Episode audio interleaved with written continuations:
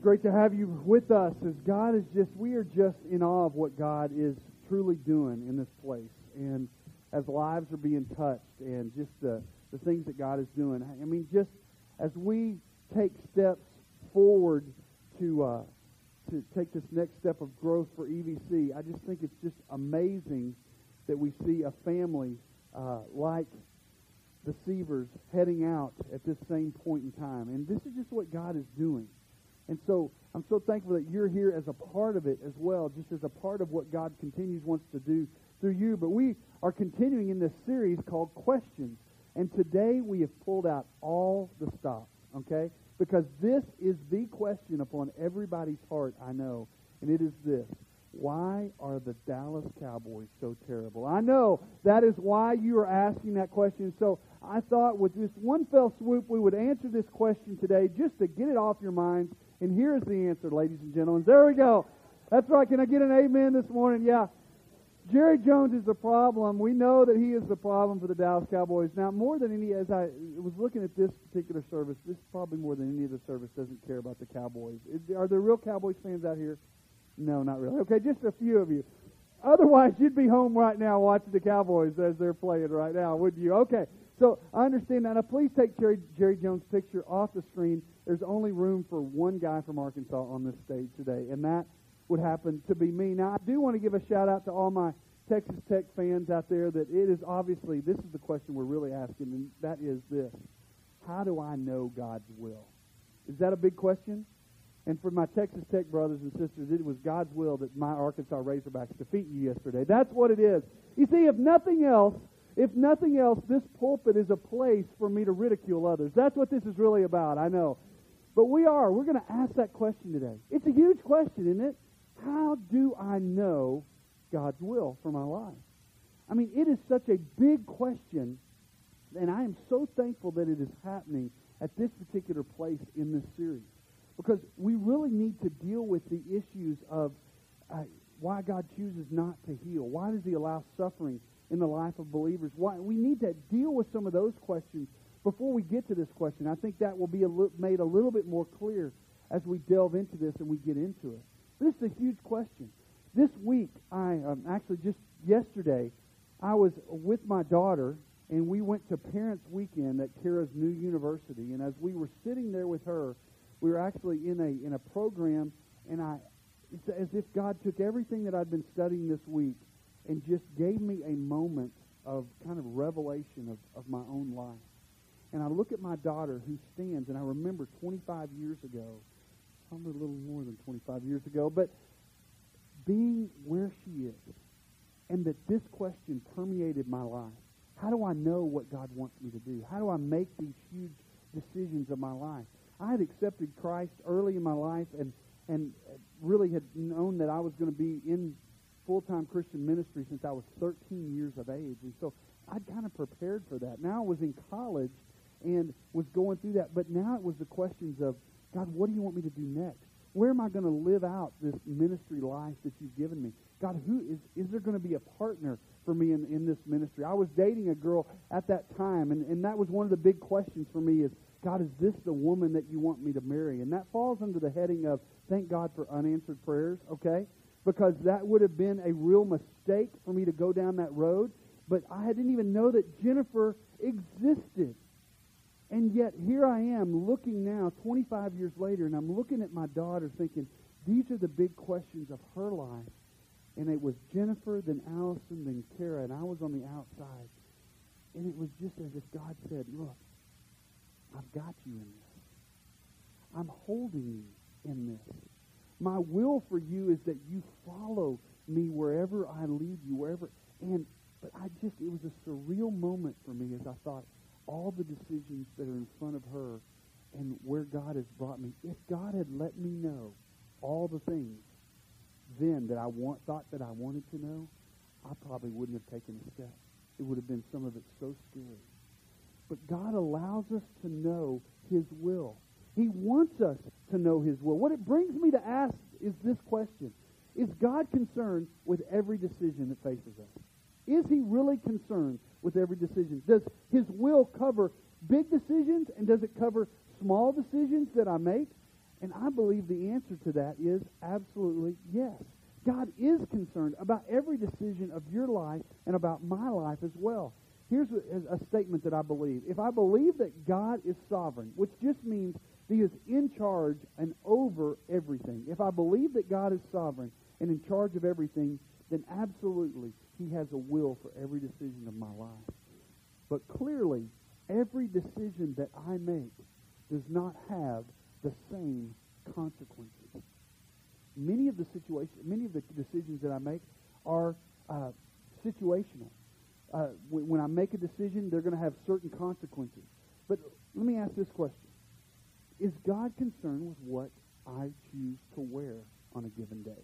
I wish that Todd Poynter was here, our bass player, because he used to always accuse me of wearing plaid, and so he made a big joke about that. But does God care whether I wear plaid or whether I wear something else? Does God even care? Well, I want to bring this to kind of an understanding of this. Let's think about someone who has to make life-changing decisions for other people. Let's say it's the president or a general of an army, and they're making decisions that whatever they choose in these decisions are going to be life and death decisions for others. And when they make those decisions, it's going to have huge consequences. Does that person really struggle with what they're going to wear that day? In light of that huge decision? But what about this? What about the person who's going in for a job interview, and how they do on this job interview might make a huge impact on where their family lives or what their family does or what the income of their family might be? Does that person care that God might have a decision or might have a will for what they might wear? And I would say yes. Again, for me, it falls under the idea of puppy love is still love to the puppy. Okay, do you believe that? I used to always think, when I was a student pastor, I would think about teenagers who were in love, and someone would say, oh, it's just puppy love. And I would say, yeah, but always remember, puppy love is still love to that puppy, and it makes a difference. What it means is this. When that decision is in front of you, and it seems insurmountable, and you've come to the edge, and you're looking over the edge, and the edge looks huge and immense, and you don't know what to choose to do, then is when you really want to know that God loves you. Well, here's what I want. Here's where we want to begin this morning. I want you to listen to this passage. This passage in Matthew 7:11 says this: if you then, who are evil, know how to give good gifts to your children, how much more will your Father who is in heaven give good things to those who ask Him? You know, when it's a small decision in front of you or it's a big decision in front of you, you have a Father who loves you and cares about you. I want to illustrate this with just a few weeks ago. Allison has become the fourth driver in our family. And so as the fourth, can I get a collective? Oh, no. Yeah, that's four. Yeah, that's lots of insurance is what that is, okay? I've come to be thankful and not so thankful for insurance at the same time. So, but she's become the fourth driver, and I will never forget the moment that I had with her as we went to the DPS office and she was taking her test. And as a dad, I was just like this when Allison was born. I paced all over the place. Matter of fact, the nurses in the hospital where Allison was born asked Jennifer, could you take him home because he is driving us absolutely nuts, okay? They said that about me. Now, at that DPS office, I was doing the same thing. Now, Allison had done really well. She had studied hard. She was prepared for her exam. It was the driving portion. But as a dad, I was more nervous, I think, than she was. And I went outside the DPS office when she'd gotten in the car, and I'm pleading for God, with God. I'm begging. It's those type of things when I would say, God, if you'll just get her through this, I'll never ask you for anything again. Okay, you know, those kind of prayers. Now, why was I doing that? Because as a dad, I cared about my daughter. I wanted her to feel confident. I wanted her to feel successful. Maybe, yes, I didn't want to take her to cross country at 5:30 in the morning ever again, okay? Maybe that was a small part of it. But I wanted my daughter to be successful, and this passage tells me, and it shows me, that if I, who is still sinful and struggle with evil, struggle with my own heart and the sinfulness that's in my own heart, if I know how to give my daughter and want the best for my daughter and her confidence, how much more your God, my God, wants to give you and show you His will. You see, His will, God is not the cosmic Easter bunny who hides His will from you. and who you have to go around and say, oh, is it there? Is it there, God? Is it in my notebook? Is it back there? God, where is your will? I want to search for it, and I want to find it. God loves you, and he cares for you. He wants you to know his will. He is not hiding it from you as if he wants to pull the rug out from under you. Here's the principle that I want you to understand with this today. We have a Father who is personal, who is powerful, who is sovereign, and desires what is best for us. The reason that I'm so thankful that this comes at this particular point in this series is this. We have also discovered that God, in his wisdom, sometimes allows us to walk through dark days and difficulty, even when it hurts his heart and it hurts our heart, because it is best for us. We understand that what he does and what is his best, that he does that all the time. That suffering or a choice not to heal can be what is best. But we sure have difficulty seeing it. We may not understand it, but nevertheless, it's true. And so, this morning, as we look at this, I want us to look at a very familiar passage. The difficulty with the familiar passage is sometimes this. Sometimes it's so familiar to us that it loses its grip upon our heart. So we're going to look at Romans 12:1-2, and we're going to discover in this passage what God says about very clearly what is his will. And in doing so, then we're going to take from it and we're going to look at some other passages that show us and help us understand the flow and nature of his will. So let's go to Romans 12:1-2, and I want to read it for us. He says, I appeal to you, therefore, brothers, by the mercies of God, to present your bodies as a living sacrifice, holy and acceptable to God, which is your spiritual worship. You and I don't have to ask today, what is worship? Worship, he says, is very clearly to offer your bodies as sacrifices to God, living sacrifices, not dead ones, living ones, to say, God, whatever you want to do with me. I love what Bart said about Orant. And Orant is this posture of prayer. It's a posture of worship. There are some of those songs that I can't sing without my hands being uplifted, because God is so big that I want him to be lifted up, that my hands are uplifted to say basically this: God, I am here. Use me however you want to use me. I am offering myself to you. To a loving father, what does a child do when they want their father to pick them up? They go like this. And so that's what we are doing. If you see somebody raising their hands in that way, it is a posture of worship. But for me, when I do it, it is a posture to God to say, I'm available. Take me and use me. So and then he says, do not be conformed to this world, but be transformed by the renewal of your mind. Now that is key. We're going to come back to that in just a second. By the renewal of your mind, that by testing you may discern what is the will of God, what is good and acceptable and perfect. Now this is incredibly powerful passage of Scripture. I want us to break it down and what it says. And it begins by this: I appeal to you, therefore, brothers. Other versions say, I urge you. This is the strongest thing that Paul could ever indicate to his readers without actually commanding them to do something. And the reason he doesn't want to use a command here is because he wants them to receive this as an equal. He wants them to receive this as another brother appealing to someone else.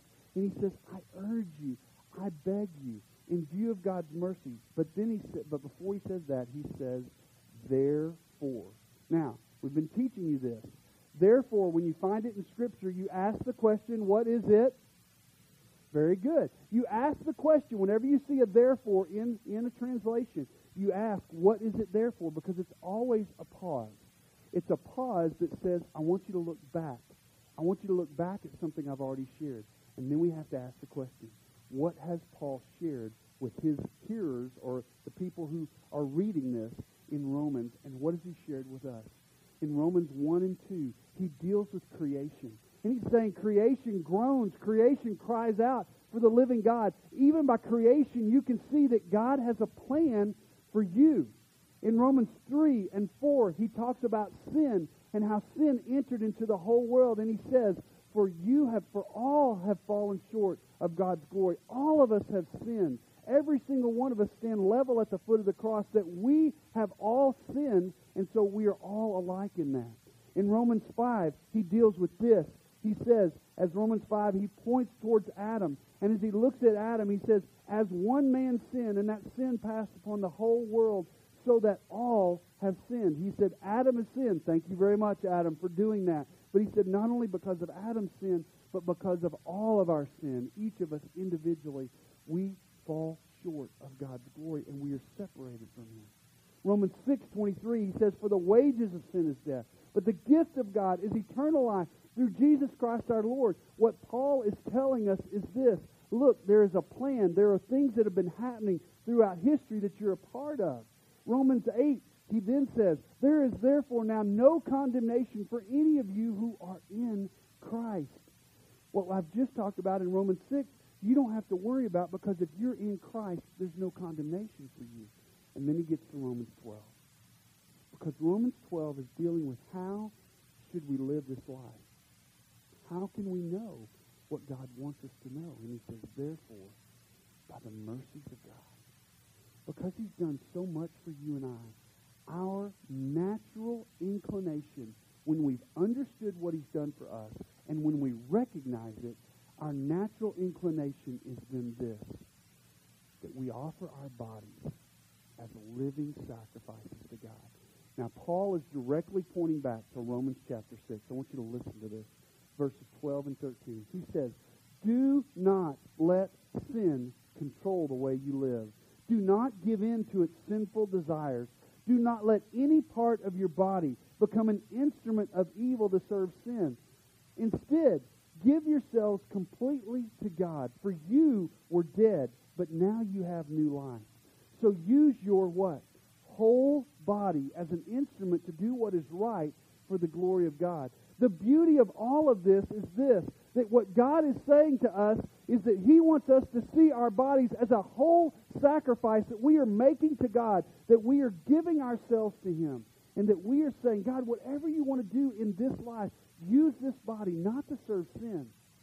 Now, the first two services, as I talked about this, is this a group that still struggles with sin? Yes or no? All right. See, you guys are honest. Thank you. The 8:30 service must have been the holy service this morning, because I said that and they went, Oh, I'm sorry. You guys don't deal with sin, but I do, and I struggle with this and struggle with using this body in sin. And so what he's saying is, don't let this body be utilized for sin, but allow this body to be transformed by the renewing of your mind, that you would then hear what God wants you to do and what he wants you to see, and he allows this body to be used by him, to be holy and acceptable, and to be this worship, which is your spiritual act of worship, our bodies being used for what God wants us to be used by. Now, he then says, by the renewal of your mind. Now, we're going to be getting to that. We're going to talk about that more, but what he says is the renewal of our mind is the way that we will know the will of God. And then he says, then by your testing you may discern what is the will of God, what is good, what is acceptable, and what is perfect. Now, this is how we can know God's will. It doesn't have to be something that we don't understand. I loved it because in the second service, a good friend of mine came up and he said, my wife and I were talking as we were getting ready this morning, and she brought this verse to me, and she said, we're going to memorize this verse. And he goes, it was Romans 12, 1 and 2.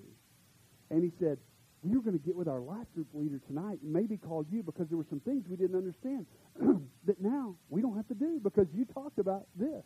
And so God wants us to know his will. It's not something he hides from us. He wants us to know it, but how do we know it? Now, before we actually cover all of just and get into that, I think we need to understand what we are saying when we're saying knowing God's will. There are two types of God's will that I want us to talk about just briefly. The first one is God's assigned will. This is, the definition of this would be, God is in control of all that comes to pass. Now, the great word to use here is sovereign. God is over everything. In other words, God has a will and he has a plan, and he's in control of everything. But God's assigned will then basically makes us or helps us to understand this. There are even some things that God doesn't want to happen that he has assigned to happen. Now, for a second, you're going, wait. That doesn't logically compute, that God is in control of everything, that God wills things, but then there are certain things that even God doesn't desire. Well, let me give you an explanation for that and an illustration for it. Number one, Jesus in the garden contemplating our sin being placed upon him on the cross. Matthew 26:39. Listen to this. My Father, if it be possible, this is Jesus, let this cup pass from me. Nevertheless, not as I will, but as you will. So here's the Father looking at his Son who's going to take on the sin of every single one of us and take that onto his own life on the cross. Did God the Father want that for his Son? I would say no. But that is his assigned will that cannot change. Number two, as we look back at the cross, that Jesus, what he accomplished on the cross, these are the disciples talking in Acts 4, verse 27 and 28. They said, truly in this city. Now, what city are they talking about? Not Saginaw, but Jerusalem.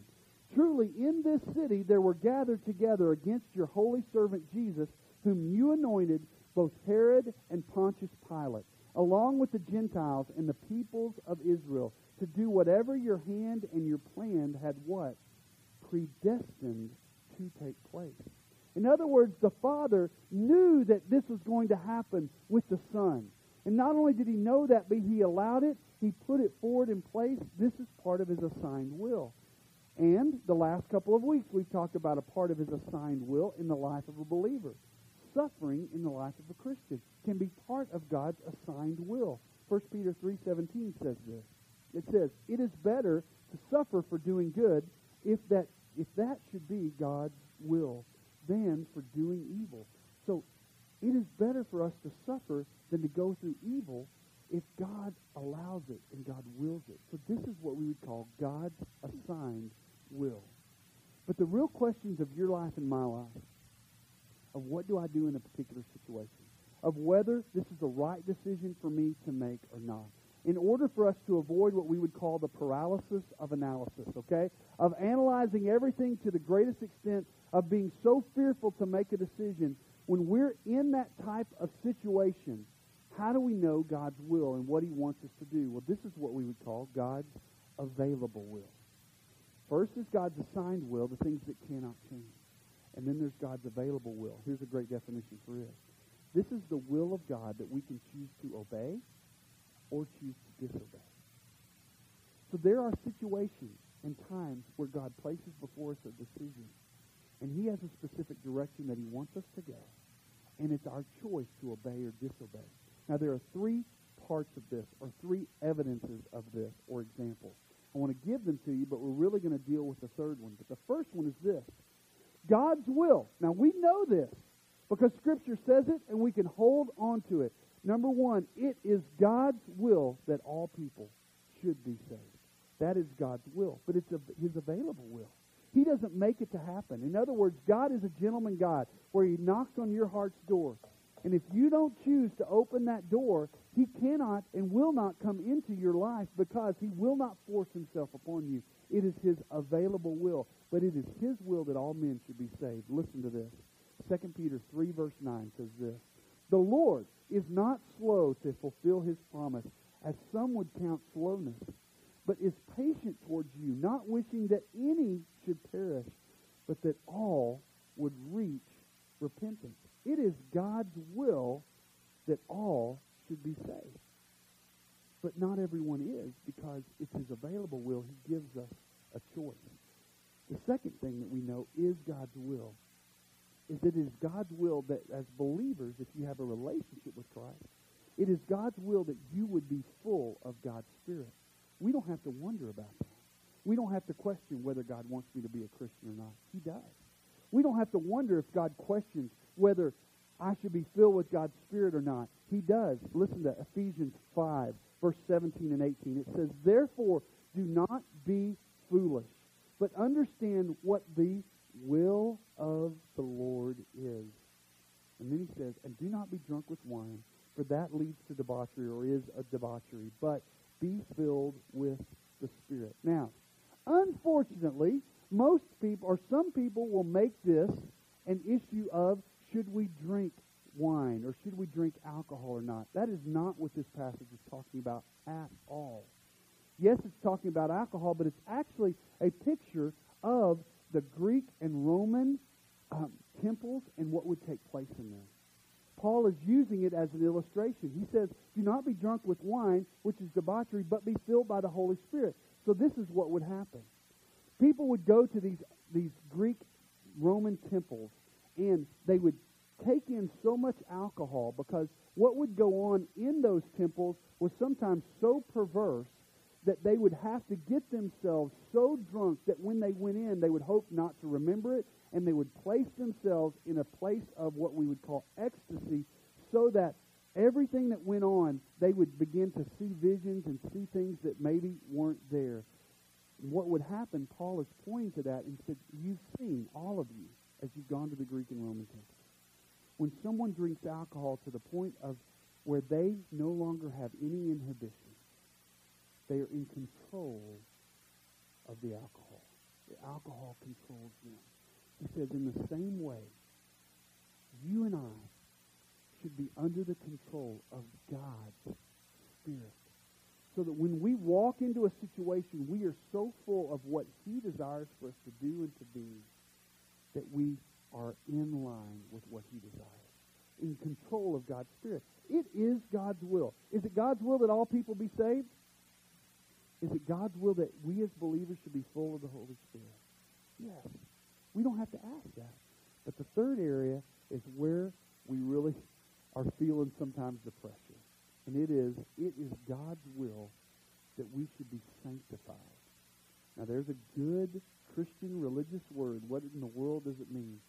It's God's will that we be sanctified. Very simply, it means this, that you and I should look more and more like Jesus every day that we're alive.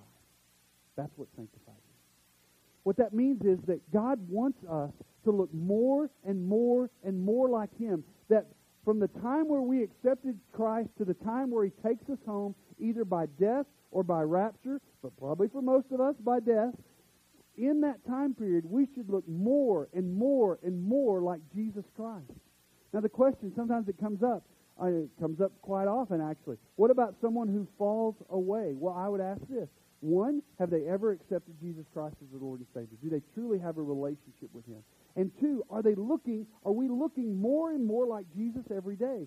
We need to have that assurance so that our lives continue to look more and more like Jesus. That's what it means by being sanctified. Well, now, wait a second, Randy. That doesn't have anything to do, does it, with me knowing God's will? And I'm here to tell you, it has everything to do with you knowing what God's will is. I know we would like a formula. You add this and add this and add this, and you get God's will out, okay? You put in 50 cents, and you get God's will out of the vending machine. But God's will and you knowing it is a process of your life. Because here's the truth. God is less concerned about you knowing the specifics of a decision than He is about you looking more and more like His Son every day. He much more wants you to look more and more like Jesus than just to have this particular answer or checking it off your list. Now, does God care about that individual decision? Absolutely. But He even more cares about you and I looking more like Christ. I heard this week, and this is a powerful, powerful quote. Not from me. It's from a pastor named Alistair Begg. I don't even know if it's original with him, but I want you to listen to it. And I'd encourage you to write it down and just take it home and let it soak into your life. Listen to this. The Spirit of God takes the Word of God inside the child of God in order to make us more and more daily like the Son of God. That is the purpose of the Christian life. That's it. That the Spirit of God would take the Word of God as you bring it into your heart and life. Not just on Sundays, folks, okay? You need more. You don't just eat once a week. If you did, we'd be a much smaller church, if you know what I mean, all right? If we only ate once a week, we don't eat just once a week. We need to eat daily what God, if the Spirit of God takes the Word of God into the life of the child of God, that more and more each day we would look like the Son of God. That is the purpose of the Christian life. Let me explain that to us. What does it have to do with us knowing His will? Romans 12 said, remember, I said we'd come back to this, the renewal of your mind. What does that mean? When we renew our minds, here's what it means. We bring my thoughts into alignment with God's thoughts. That my mind, which is the place where I make decisions, okay? The Bible often talks about the heart. It's not talking about the physical heart. The heart that the Bible is talking about is the whole nature of the person. The mind, will, the emotions, everything, the soul, everything that we are, that is our heart. But when he's talking about the mind, he's talking about the place in which decisions are made in your life and my life. What does the Bible say about renewing the mind? Here's what it means, bringing my thoughts into alignment with God's thoughts. But here's what renew means. Let's just take the word, to renew, to make new again, to make it like it was before. But I've got a problem with that. I've always been a sinner. So what is Paul saying when he says he wants to renew my mind? Does he want to make it like it was when I was 13? No, because I was still a sinner when I was 13. So what does he say? To renew to what? To go all the way back to what he was talking about in Romans chapter 1 and chapter 2. When Adam and Eve, before they had sinned, they walked in fellowship with the Father. They were always in the fellowship with the Father, so that when they made a decision, what should I name this animal? They didn't go over 1,500 names and go, God, what's your will in this? No, they were walking with the Father. They said, that's a zebra. That's a hippopotamus. That's a kangaroo, okay? They made decisions because they were walking with the Father. And to renew our mind means to go back to that place where we were as we were continually walking in this relationship. To renew our minds means to go back to that. Let me prove it to you by Scripture. Romans 8, 5 through 8 says, for those who live according to the flesh set their what? Minds on the deeds of the flesh. But those who live according to the Spirit set their minds on the things of the Spirit. For to set the mind on the flesh is what? Death. And is he talking about physical death? No. He's talking about spiritual death. For when we set our minds on the flesh, the only thing that it's going to give us is death in our life. You know what death looks like? Death looks like the destruction of family. Death looks like the dissolution of churches. Death looks like everything in our culture continuing to move the boundaries one time, one place, being conformed or pressed into the image of the mold. That's what death looks like. If I go get a piece of Play-Doh and I press it into the mold and I take it out, it looks like the... Okay, very good. There we go. We're there. If I press it into the mold, it looks like the mold. And that's what's happening in our culture, isn't it? The world is pressing us in so that one generation we move the social bound or the cultural boundaries just a little bit so that we don't notice. And then the next generation, we move it a little bit more till later at the end of our lives and we look back, we go, how did our country, how did our culture get to be what it is? It's called the frog in the kettle type of idea. If you place a frog in a hot pot of boiling water, what's the frog going to do? Jump out. But if you put the frog in a cool pot of water and you turn it up gradually, he will boil alive because he gets used to it. And in our culture, we've allowed just a little bit of movement, just a little bit from generation to generation. And we've been pressed to the image of this world. And Paul says, when you set your mind on that, it is death. For the mind that is set on the flesh is hostile to God. In other words, it's an enemy.